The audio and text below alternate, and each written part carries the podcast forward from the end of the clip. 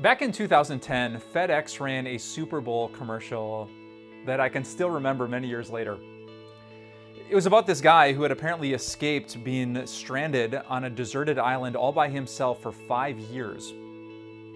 But the whole time he had this FedEx package that he swore to himself he would deliver to its rightful owner. And so the moment came. He, he rang the doorbell of this beautiful suburban home. A, a woman answered.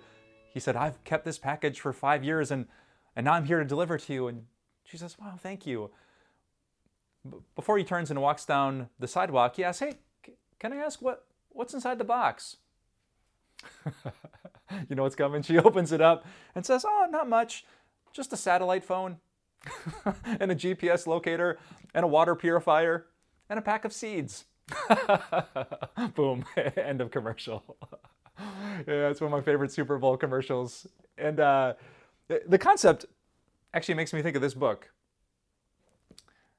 Um, the Bible contains the things that we truly need in life.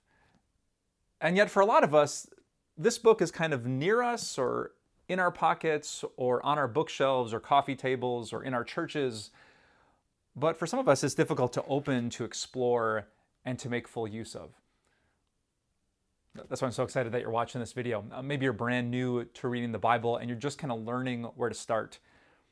In previous videos, I've been kind of laying out a path, you know, find someone, start with Jesus, read the book of Acts, um, do the Old Testament Bible hack, read the book of Hebrews, because we really want you to enjoy all the life and forgiveness, grace and power that God has packed into this book.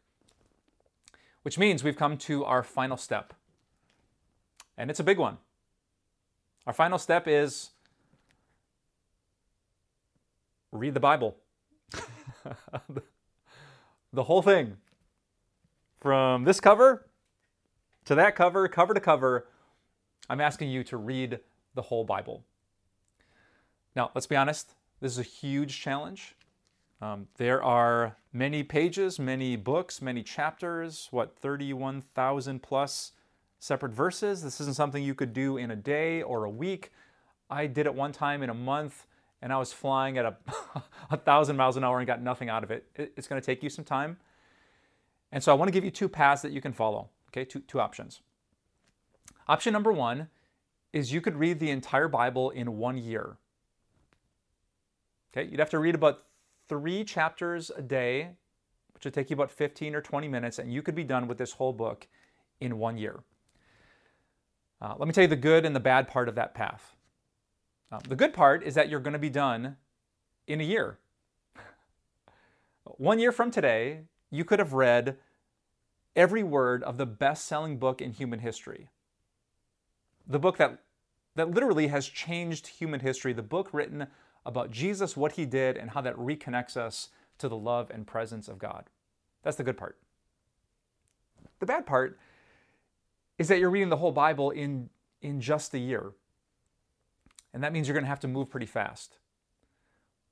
Now, like if you were driving past, you know, some beautiful city and you were flying by on the interstate, it, would be hard to really enjoy it. If you were in like the Louvre, a, a famous museum, and you had to like jog and not walk and you couldn't pause and stand, that, that's a little bit about what it's like to read the whole Bible in a year. You're moving fast, and unless you have hours and hours of time to spend, there's a lot that you're going to miss. So you could do that. I've done that. Many people have done that. Read the Bible in a year, three chapters a day. Or, here's my second option for you um, you could read just one chapter a day. Here's the good part reading just one chapter a day, which is my personal habit, lets you slow down, stop, think, meditate, pray over, you know, the, the clock's not ticking, you're not rushing through it, so you can really enjoy some of the, the amazing things that God has said and the shockingly beautiful things that Jesus did. Now, the bad part of that process, if your math is right, it's going to take you about three years to get through the whole Bible. Three years is a significant challenge. Some of us can't make it to the gym for three weeks, right? So you got to be honest about that. It's it's going to be difficult. So that's why sometimes people choose the first path the first time through, and then they slow down and enjoy the second path when they read this book cover to cover. Now, I'm not going to tell you exactly what to do. You probably know yourself. Can you stick with things for a long time? Make sure you're involving other people. Um, you can Google this. There's all kinds of, you know, really cool Bible plans that'll help you with the boxes to check, accountability, a lot of good tips I'm not going to get into today, but I, I do want to encourage you to read the entire Bible. And let me tell you why. There's a single passage near the end of the Bible in a letter that the Apostle Paul wrote to a young pastor named Timothy. And in talking about this book, the, the scriptures, here's what Paul says All scripture is God breathed Paul's fancy way of saying, like, God breathed this out. This comes from the very heart of God. This is His breath, His word. This is the very word of God. All of the scripture is God breathed. And, Paul continues, all scripture is useful for teaching, rebuking, correcting, and training in righteousness, so that the servant of God, that's you and me, may be thoroughly equipped for every good work. I love that every good work, every good thing that God has planned for you, you can be thoroughly equipped for it if you know all the scripture that God breathed out. In time, you're going to find that you know where to go in this book when you're struggling with anxiety or a friend is stuck in depression.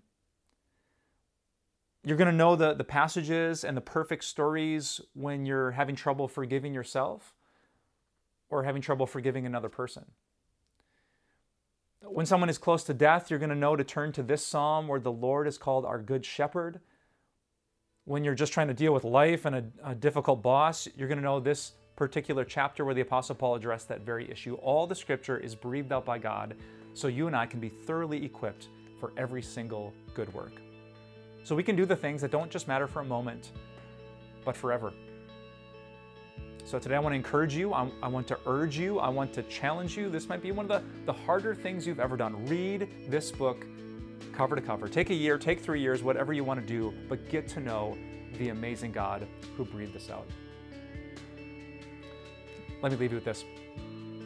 Uh, during World War II, um, you know that many of the European cities were destroyed by the constant bombing between the various people involved. Uh, one of the, the main cities in Poland went through that very thing. Its main street was decimated by bombs that were dropped day after day after day after day. After the bombing was done, there was only one building that was kind of left standing on all of Main Street. It was the building that housed the local Bible Society. It had been bombed too, most of its walls had crumbled down, but there's one wall of the Bible Society that remained standing, and on that wall was written something that Jesus had once said Heaven and earth may pass away, but my words will never pass away. Stuff comes, stuff goes. God gives, and He takes away.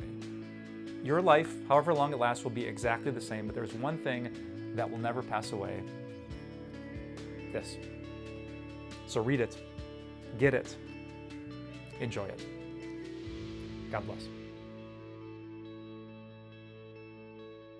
Hey everyone, Pastor Mike here with Time of Grace. Uh, thank you so much for checking out our podcast, and we'd love for this podcast to be a blessing to you in the days to come. So if you could share this podcast, subscribe so that every episode ends up in your feed, or just leave us a review, we would love more and more people to hear this message so that their lives can be surrounded and blessed by the grace of God. Thanks again, and have a wonderful day.